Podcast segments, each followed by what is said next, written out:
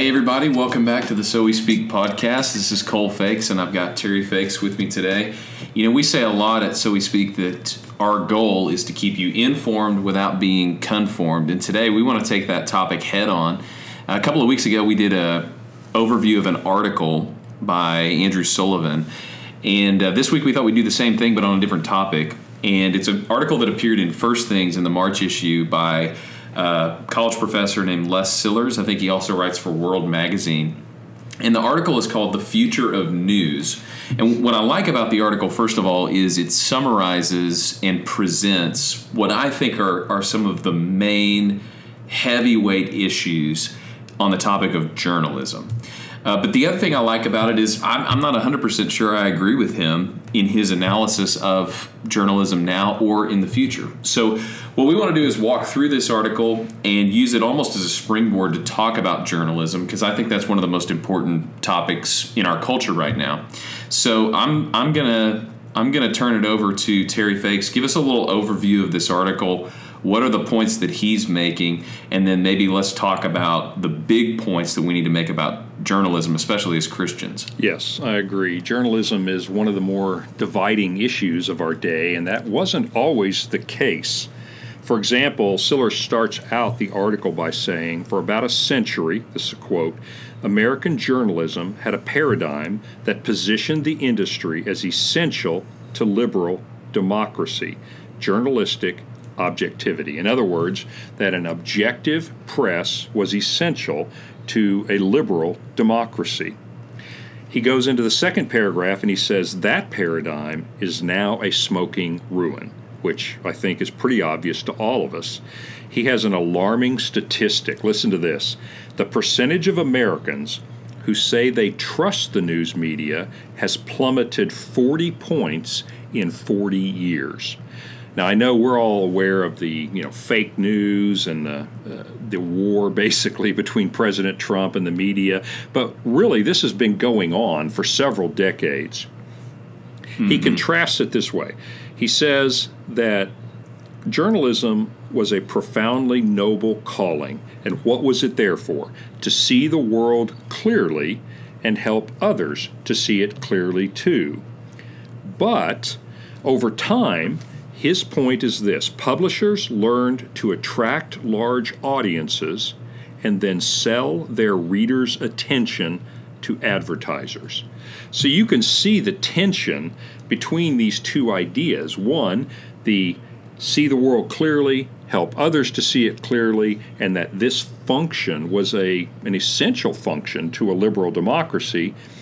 But the pursuit of ad revenue led publishers to draw as large an audience as they could, sometimes by whatever means they could, and sell those readers' attention to their advertisers. And so, one of the things Sillars does, I think one of the main points he makes is that inherent tension between those two paradigms is what is driving the difficulties in journalism today. So let me turn mm-hmm. it back mm-hmm. to you, Cole. What what do you think about that essential tension and his main point? I think I think the important thing to follow in his argument is the concept of journalism is changing. Now, I think he makes an important caveat at the beginning of this. He's he's talking about a century within American history. Mm-hmm not journalism in abstraction for all of history. Because one of the points I would make is like a lot of things in American politics, the way we talk about journalism and media is overly nostalgic. So, for example, we, we talk in, in whether it's the Republican or the Democratic Party, we talk about a glory days or a golden age of these parties where everything was great, whether that's the 1950s, whether that's the civil rights movement, whether that's the New Deal we talk about like everything was great in those days, but that's a pretty reductive view of history. Things really weren't all that great in those time periods, even if great things did come from them and great things existed. Mm-hmm. But it's it's it's overly simplistic to say that during the Reagan years everything went well in the Republican Party and everybody had the same values and everybody was on the same page. That that just didn't actually exist The same is true in journalism. To assert that journalism for all of history has been objective and reporters only cared about cared about the truth and the companies weren't interested in ad revenue or money at all is is overly simplistic. In fact, there's some great examples of uh, really terrible propaganda and journalism going back to thousands of years ago. You can even see some of this in the Bible, how people have used media in whatever form it was at the time to accomplish less than noble and less than truthful goals. That's a good point. I, I still remember before we get back to modern times, going all the way back to uh, Sennacherib, the Assyrian king. You and I were in the British Museum in London together looking at, of course, the British Museum has all of the great stuff from the Middle East. We were looking at the panels he had carved on the walls of his palace, and it was ancient media, if you will. And he had so spun his exploits for the purpose of mm-hmm. intimidating. Uh, the ambassadors, if you will, ambassadors from other countries would come, and Sennacherib would say, I think you should become my vassals. I think you should pay me taxes. By the way, have I shown you what I've done to people before. And you're right, it goes back right. thousands of years that uh, media has been put to partisan uses. Right. But with that said, that, that brings into the discussion one of the foundational principles that Sillars is operating on, and that is in America, you did have a period of time where the nature of journalism did change, even if it was just the ideal of journalism changed. Right. And part of that is based on the American experience in total, which would be information is essential to have a free people who are self governing. So there's a quote, I think, from Thomas Jefferson that, that basically said to be free and ignorant is something that never has been and never will be. Yeah. So if you want to have a free people, you need to have an informed people. So they need to be informed about what they're voting on. They need to be informed about what their goals are as a group of people, what this country exists to do. And so as the the American experiment, constitutional republic, all of that goes along, you get this new ideal for journalism, which is informative journalism. So objective, informative are the words that we would use to describe it. Mm-hmm. To where the goal really was, at least even if it wasn't instantiated, at least ideally, was to see the world clearly, to see the world objectively, to provide information to people so that then they can build opinions and decision making processes based on the information they have. And that's one of the things I want to preserve out of this discussion is it's still important for us to be informed. Mm-hmm. Now later I know we're going to talk about whether or not objective journalism is even possible and the extension of that is whether or not objective reading of journalism is even possible.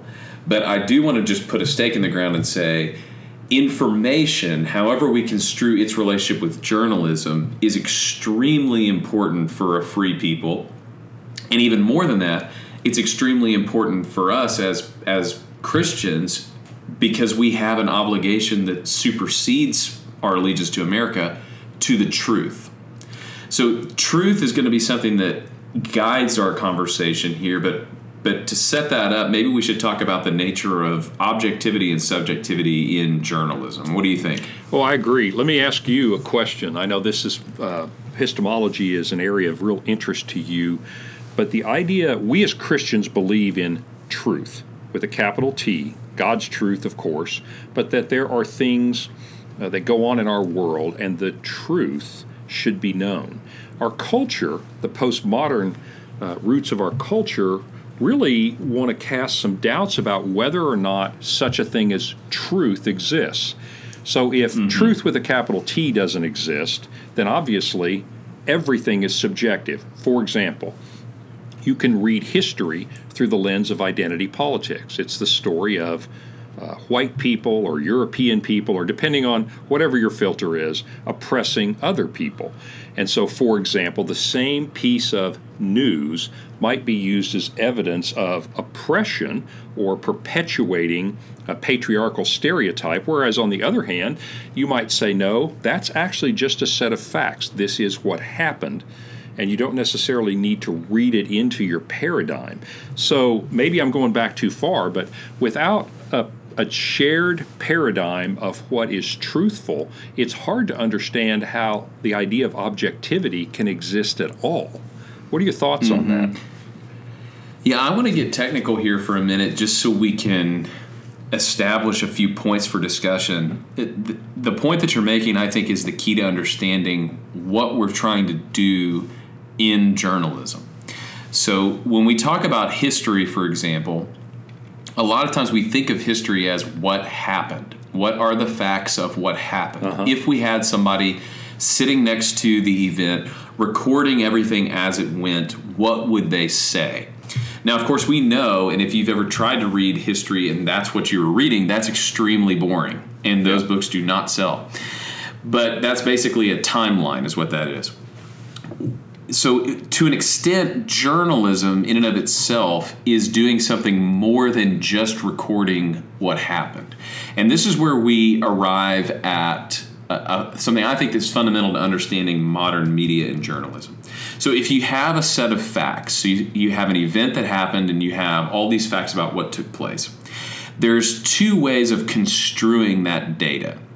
First of all, you can make a jump from fact to value or from what happened to what it means. And so we take the set of data that we have and we provide a narrative and say, these things happened and this is what it means. Right. That's what I would typically characterize as, as an opinion, an op ed, an opinion column, an editorial column. And those have actually become the most popular pieces of air quote journalism on most major media companies' websites. Right. So people want to read opinion columns more than they do whatever the Associated Press put out about the event itself. So, that said, what you can do there is you can actually have multiple narratives that are tracing over the same set of facts. Correct. The second thing is you can decide which facts you present and which ones don't, and that in and of itself influences the narrative. And this is the one I think is probably the most devious. It doesn't concern me that we're running different narratives from the same set of facts. I think that's just an essential Human, piece yeah. of what it means to tell stories, what it means to do history, what it means to do the news. And so you have these different narratives, but if they're operating from the same character fundamentals, which we'll talk in a minute uh, about how you assess data, then what we can do is we can compare the narratives and say, well, I think this one actually handles it better, or this one, or I think this one is more comprehensive, and, and we're able to do that. And I think that actually is the key to a free press and a free society. But again, we'll come back to that. Mm-hmm. What I think is devious is when you know of a set of information. So you have nine data points, but you choose to report on six of them in order to make a point that you really want to make. And I think it's worth us us discussing for a minute how conscious we think that is in the media. Because the, the argument is you have too much information to report. So you have to choose what to report and what not to report. Where I get uncomfortable is how much of it is conscious omission and how much of it is the necessity of having too much to actually report on. That's that's the question to me. Yeah, I, I think that's a really good point. For example, Sillars in his article talks about a, a, code of ethics that the American Society of Newspaper Editors put out in 1922 to try to address this kind of thing. And it, he says this publishers wanted to project an image of, quote, benevolent neutrality. I think you're mm-hmm. questioning whether or not that can exist, but you make a very good point of when you take the nine data points, for example, and you use six of those and you construct a narrative that is very convincing on its face, but the other three points would provide a different point of view and cause the reader or listener to think about it it's hard to see that as anything except intentional. Now, the question to me is is this the natural bias that human beings bring to situations, or is it a quote conspiracy? Is it an editorial decision? Is, for example, Donald Trump is basically saying that the Washington Post and the New York Times are engaged in a long term, intentional effort to undermine his presidency. That would be a conspiracy. That would say everything we do is going to be slanted one way or another. And I think mm-hmm. that's the discussion that we're having. I'll give you an example. I'm going to call out NPR a little bit and I apologize ahead of time if uh, some of our listeners are NPR fans. I like National Public Radio for certain things, but over time, what I realized was that the stories that they selected seemed to be presenting a universal uh, leftist bias to me. Now, perhaps I'm wrong about that, but it wasn't so much that they were overtly biased, but the very stories they chose to tell seemed to me to fit a narrative that was not my narrative. And so mm-hmm. I think mm-hmm. that's what you're talking about is, you know, the question is how intentional is that? Yeah, that's I think that's one of the key questions and if we were to step back for a minute and say, because we're talking about journalists right now as a gateway to journalism, and if we were to say, let's let's try to establish a code of conduct for journalists. If we were to say, here are some here are some ethical guidelines for journalism, what would we want to include in that code of ethics? And I think the first thing we would say is story selection is one of the most important ways to preserve a free press. So the fact that we have multiple news outlets is an important component of that. Multiple news outlets are by nature going to write about different things. So I think that's important. Mm-hmm. I think having multiple journalists of multiple viewpoints in your company is also important because they're going to choose different things. Uh, but then I think from an editorial standpoint, um, whether it's a hiring thing, whether it's a feedback method, whether it's just what stories you cultivate, um, we need to get serious about thinking along the lines of what stories sell and what don't, and why that's the key motivator for news and mainstream media. So, for example, if you watch the local news, a lot of people complain that the local news is primarily about bad things. Uh-huh and not good things. Well, that's pretty simple to explain. If you want to do a cliffhanger and you want to get people to stay over the break of a commercial, you need to entice them. And usually, bad things or foreboding things are more enticing than good things or positive things.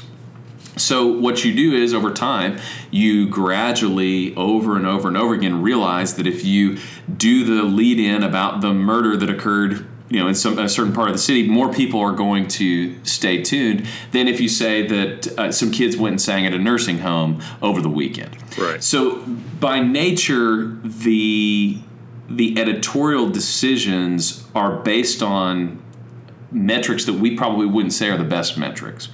But but as individuals go, you have to write the stories that you want to cover but are there enough journalists of enough different interests to create a wide enough selection for your news outlet to accurately portray what's going on? That would be one of the issues I want to bring up.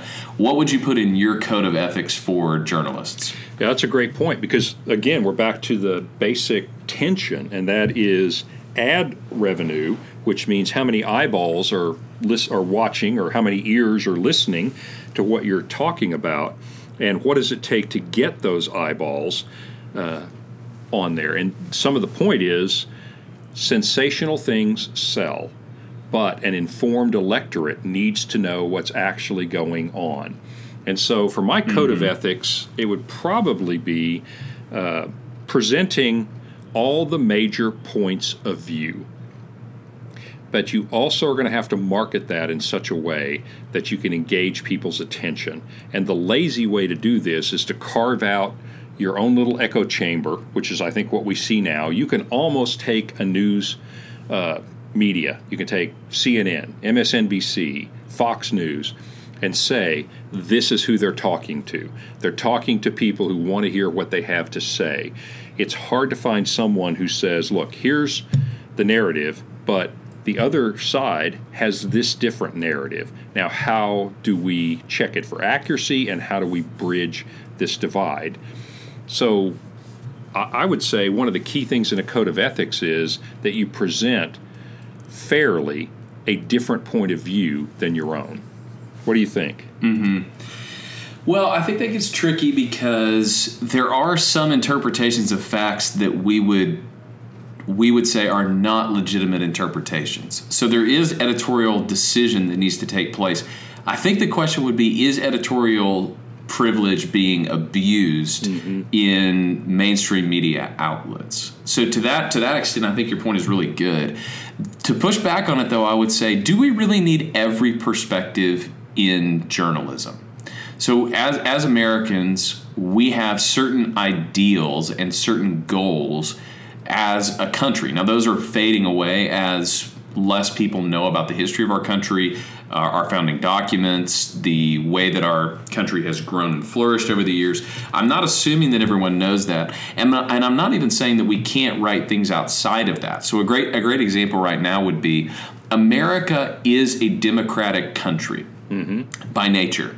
And since our founding, we have been a capitalistic country, at least by and large. Right. So, does that mean that it's bad for us, or we should outlaw, or we should censor people who are writing from a socialist point of view? No, I, I don't think so. I, I don't think we should say, hey, if you don't align with every value we have as Americans, we can't run that. I think that's the point of the free press. But do, should you have to apologize as a news outlet for carrying at least a bell curve of opinions in your newspaper?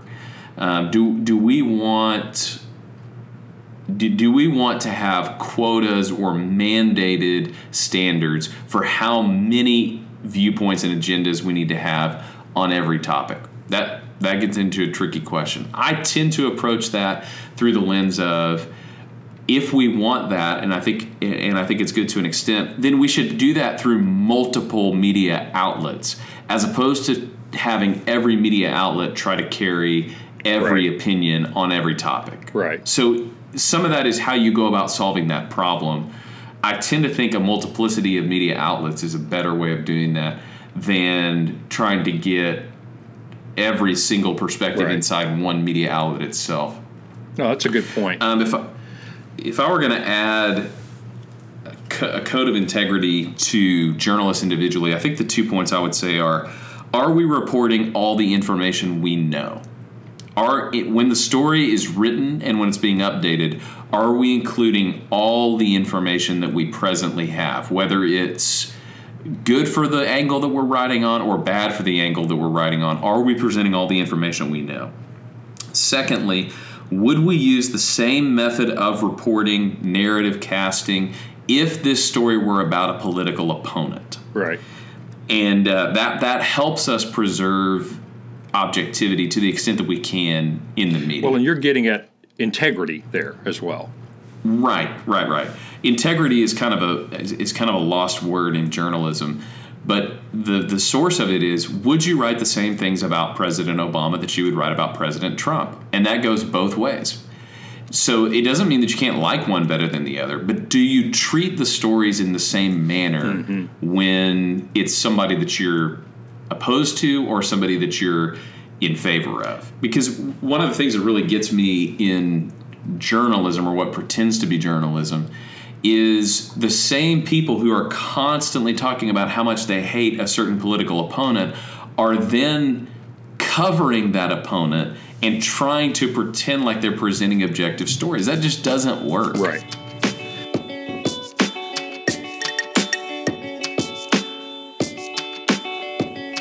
You know, let me, I, I, totally agree with what you just said. Let me pivot just a little bit take this to another direction. I have a strong opinion, and it may be a Pollyanna kind of an opinion, but follow me with this. First of all, we give the press, encoded in our Constitution, very expansive freedoms precisely because they are a crucial watchdog of government. In other words, the freedom of the press our founding fathers did not like it personally. I mean, they were all excoriated by the press. No one likes that kind of attention. I do not know of a president in my lifetime who hasn't complained about how the press was critical of them. But that's by mm-hmm. design. We gave them a lot of freedom precisely because they're a watchdog. But for whom are they a watchdog? And so here's a, a point I would like to make is I would like to see the press represent the average person in America. For example, getting back to your idea of socialism, let me just take an example from both sides of the aisle. I felt like the press's coverage of Republican politics on health care and being very critical that, for example, it took the Democratic side to get uh, some changes in healthcare that everybody likes, pre existing conditions, for example. That was not something Republican politics was very interested in 30 years ago. It is now a central tenet of Republican politics. I felt like that you could fairly criticize Republican leaders for not being concerned about the average person's experience with health care. Now, let me flip to the other side. I think when you get the Green New Deal and you get the idea of socialism, I think the media can serve a very good function for the people of America by saying, what would this mean to the average American? Will this cause, as it did in France, gas prices to go up? And while the ideology of climate change might be a great thing and the media might buy into it, what's that going to do to the average person on the street? It seems to me that the media has a role to be the advocate for the average American, whether that's Democrat, Republican, conservative, liberal, whatever. It seems to me that's an essential function. Yeah, here's what I hear you getting at is who is the media a check for and who is the media check against. Yes. So I would say constitutionally we have a free press not because the press is the check on government, but because the people are the check on government and the people need to know what's going on. Right. So in that sense the the, the media and the press is a, a tool, they're at least subservient in some way to the public. Right. The rub I think that you're putting your finger on is practically what the press is used for right now is to shape public opinion more than it is to inform the public so that they can build their opinion. So you have the the major political parties and lobby groups who are influencing the press and then the press is influencing the American people more than the press is reporting on what's happening, and then the American people are informing lobby groups, and lobby groups are informing the government. That would be one of my reads, and and, and that may be ide- too idealistic. Mm-hmm. I, I don't know if that's even possible, but I think there's something to be said for what the press is being used for. Who's in the driver's seat? And I want the public to be in the driver's seat and it feels like a lot of the time that the government or lobby groups are in the driver's seat actually checking public opinion. Right. You know the uh, probably the every journalist's ideal is the Nixon situation and the reporting that went on with that Woodward and Bernstein. That was the height it seems to me of the noble calling of journalism. Getting to mm-hmm. the truth and speaking truth to power, to borrow a religious phrase, but basically letting truth take you where it, it wants to take you. And I think that is the noble calling of journalism. And I think that's what everybody right. would like to ascribe to. But it seems that sometimes the media appears to us to have been co opted by an ideology and no longer serves the American people. The danger of that is if you think about every totalitarian regime, whether it's the Russians, it's the North Koreans, the first thing they want to control is the information flow to their people because they know that if they can control the information, they can drive public opinion. And it seems to me the great temptation in America today is will our checks and balances keep that from happening? Can a political party someone seeking power co opt the media? Which brings me mm-hmm. back to your point is there's probably no single journalistic code of ethics. It may be that we need a, a number of media outlets so that different points of view can be heard if one wants to hear them. Right. That's the the interesting thing about our day and age is two currents in journalism are occurring at the same time. Number one, you need as many views as possible. You need clicks so that you can get ad revenue. And so, in some ways, the rich are getting richer when it comes to journalism. So, you need to be big to be able to do much journalistically. And this is why you see a lot of mid level companies laying people off, going out of business, mm-hmm. shutting down but uh, and that isn't to say that that organizations like the New York Times or the Washington Post aren't having trouble with the number of subscriptions, but just that the bigger you are, the better things are. Right. At the same time, though, you're seeing a grassroots element in journalism where groups who will tell you what they believe ideologically are actually having a lot more success cropping up than mid-sized companies are in continuing doing what they've been doing for sometimes close to 100 years. Right. So those two those two movements i think capture some of the tension in journalism. And, and it points to a, a bigger question i want to get to kind of a meta journalistic question that pertains to social media. So one of the one of the things that's that's becoming universally true is social media is the easiest way to get your information when it comes to breaking news stories, commentary, things that you read, articles, and, and, that kind of thing, which is another reason why a lot of mainstream media companies are having trouble with subscription. Mm-hmm. But the discussion that's going on for, for social media companies is if that's the case, if they are transmitting the lion's share of news, then should we begin to treat them like public utilities on the one hand, or are they publishing platforms and they should be subject to things like libel and censorship and other regulations like that. So the classification of social media companies actually has a direct relationship on the future of journalism in my opinion. Right. Yeah, Sillars in his article makes a really good point that Google and Facebook alone, quote, vacuum up tens of billions of dollars annually from advertisers that in previous years would have gone to news companies. And so there are mm-hmm. certain things a, a, news company, a newspaper, can print, can't print. There are certain limits to libel and their their uh, constitutional freedoms, but Google and Facebook and other social media platforms, you put your finger right on it. Are they profit making entities who should be regulated because they have a monopoly? Or are they publishing platforms in which case they are subject to uh, legal redress for the, the mm-hmm. content mm-hmm. that's put on them? It seems to me if you're Google and Facebook, you would much, much rather be regulated than you would be responsible for your content. However, I may just be wrong about this because it seems to be that censorship is the direction we're headed.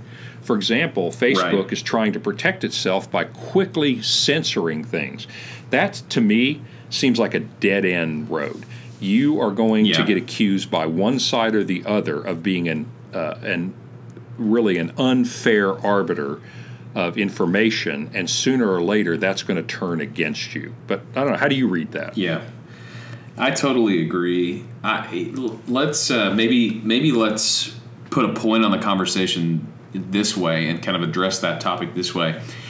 What do you want to see in the future of journalism and media? And maybe let's kick off with this topic what do we want to see as the future of journalism and media as it pertains to social media companies? I would say uh, one of the things I want to see is a decision to be made one way or the other with the social media companies on their role and responsibility for information. So I, I think if I were to put down a fundamental principle, I would say I don't believe that objectivity is impossible, but I believe it's more likely on a group scale. I, I, I, believe that it's more likely a group reaches objectivity and breadth of information than it is a singular person reaches objectivity Right. and a breadth of information. So I, I think um, having multiple narratives is good. Not reporting on information, depriving the public by selectivity of what you publish Yes. is bad. Well, it just seems like a, a slippery slope to totalitarianism. I personally, and this is my view, is I would rather see those monopoly media companies regulated to allow competitors into the market. I mean, that's what's happened with every other monopoly is to provide a, a voice for competitors rather than have them self-regulate. Self-regulation doesn't seem to have a very good history in our com- in our country. No, so self-regulation, I think, with these social media companies is just proven time and time again to be a to be impossible. Right. And and maybe I would disagree with you on that. I I see. So if the principle that we're applying is a multiplicity of views is good, censorship of material is bad. What I would like to see is the social media platforms be regulated almost intramurally. So, for example, I don't think Facebook should be able to delete content that they don't agree with, even if the content itself is horrific and horrendous. Now, do there need to be some rules? Yes, but we have rules for the press. So, for example, you can be punished in the press for printing things that, that are libel. Right. So you, you cannot actually report things that are untrue. Now these rules have gotten really loose Right. in, in the last couple of decades, but I think that social media companies should have to let people publish as a public platform. Uh, unless they want to declare themselves to be private publishing companies, in which case that's going to change the nature of social media entirely. Right. So I, I think internal censorship on social media platforms should be outlawed. Now I want to ca- I want to make a caveat because just recently with this uh, this most recent attack in Australia, one of the things that brought up was why was this why did this stay on Facebook so long? Right. And that's a really important point. I think there are things that nobody should say and nobody should be able to broadcast. The the unfortunate thing is the way that you stop that is you have people who have a certain level of integrity mm-hmm. who don't support that kind of thing with their attention, with their clicks, with their views. The ideal scenario would be Facebook doesn't actually have to police that content and let's say it's not killing somebody. Let's say it's pornography. Let's Right. say it's harmful viewpoints. Let's say it's bullying. Whatever it is, it should be self policed by the users inside the platform. We have to come to a point where we actually say no with our attention to things that shouldn't be public. Um, unfortunately, I don't know how that's going to go, but I think that is the ideal solution. Well, and at the risk again of sounding like a Pollyanna, that brings us back to our faith. We understand the nature of fallen humanity. We understand the power of the cross and the gospel to transform fallen humanity. And once again, the gospel is the hope of the world. Fallen humans will always flock to very degenerative kinds of things. But to the extent that God begins to transform us and sanctify us, I think we can be that kind of watchdog on the information that we see. Once again, mm-hmm. Jesus Christ is the hope of the world. Yeah, I think that's true. I think we have an individual obligation and responsibility of integrity. I think whether that is the things that we ourselves say or that is the things that we give our time to and share and click on. And so each one of us, especially as, as believers, like you said, the the obligation we have to the truth should lead us to behave a certain way when we interact with, with journalism and with media. So I, I think on an individual scale, that's something where we can actually make a difference as believers. On a larger scale, one of the trends that I've noticed, and I think this is actually a positive trend, is the rise of ideologically driven subscription services for journalism and media.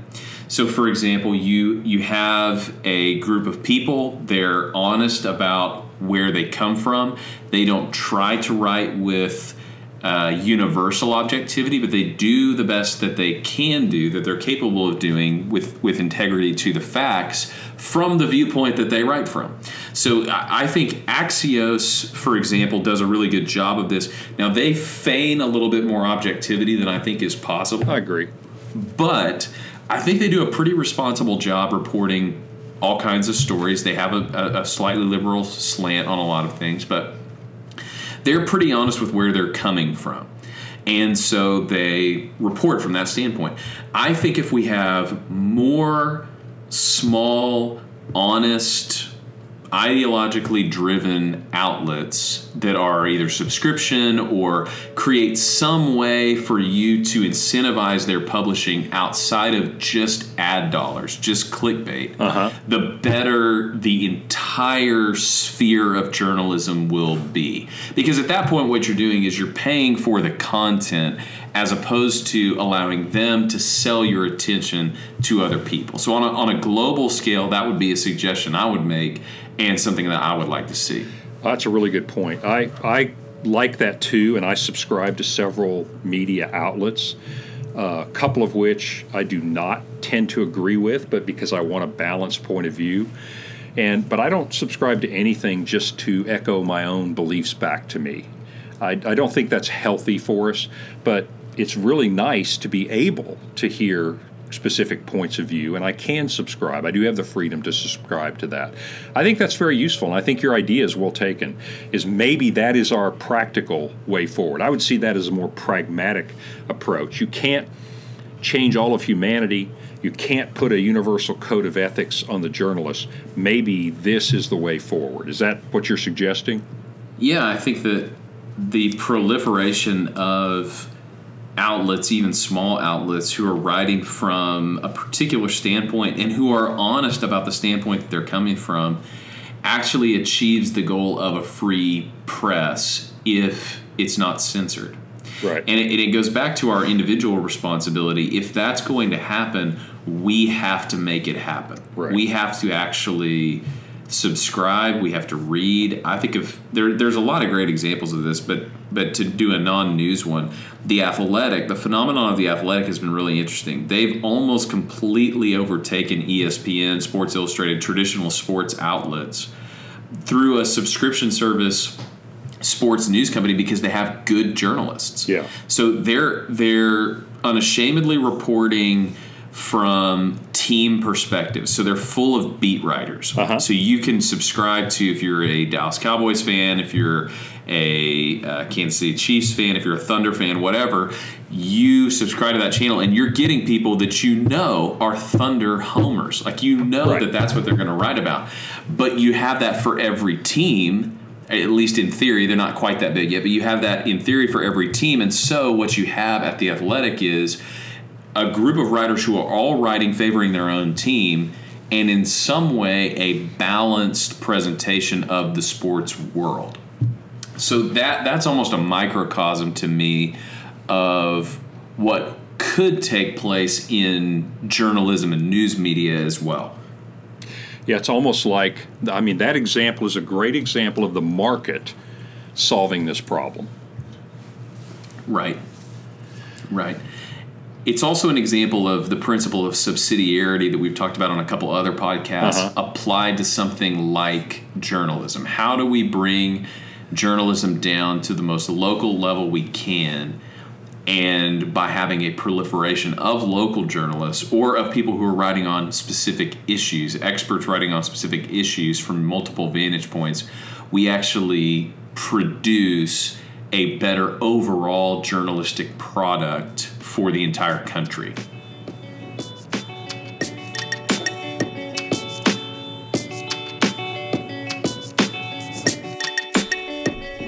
Thanks for listening to the So We Speak podcast. If you like what you hear, go ahead and leave a comment, leave a review, email us, tell us what you like about it, tell us what you'd improve about it. Thanks to all you guys who are listening, and we'll see you next week on the So We Speak podcast.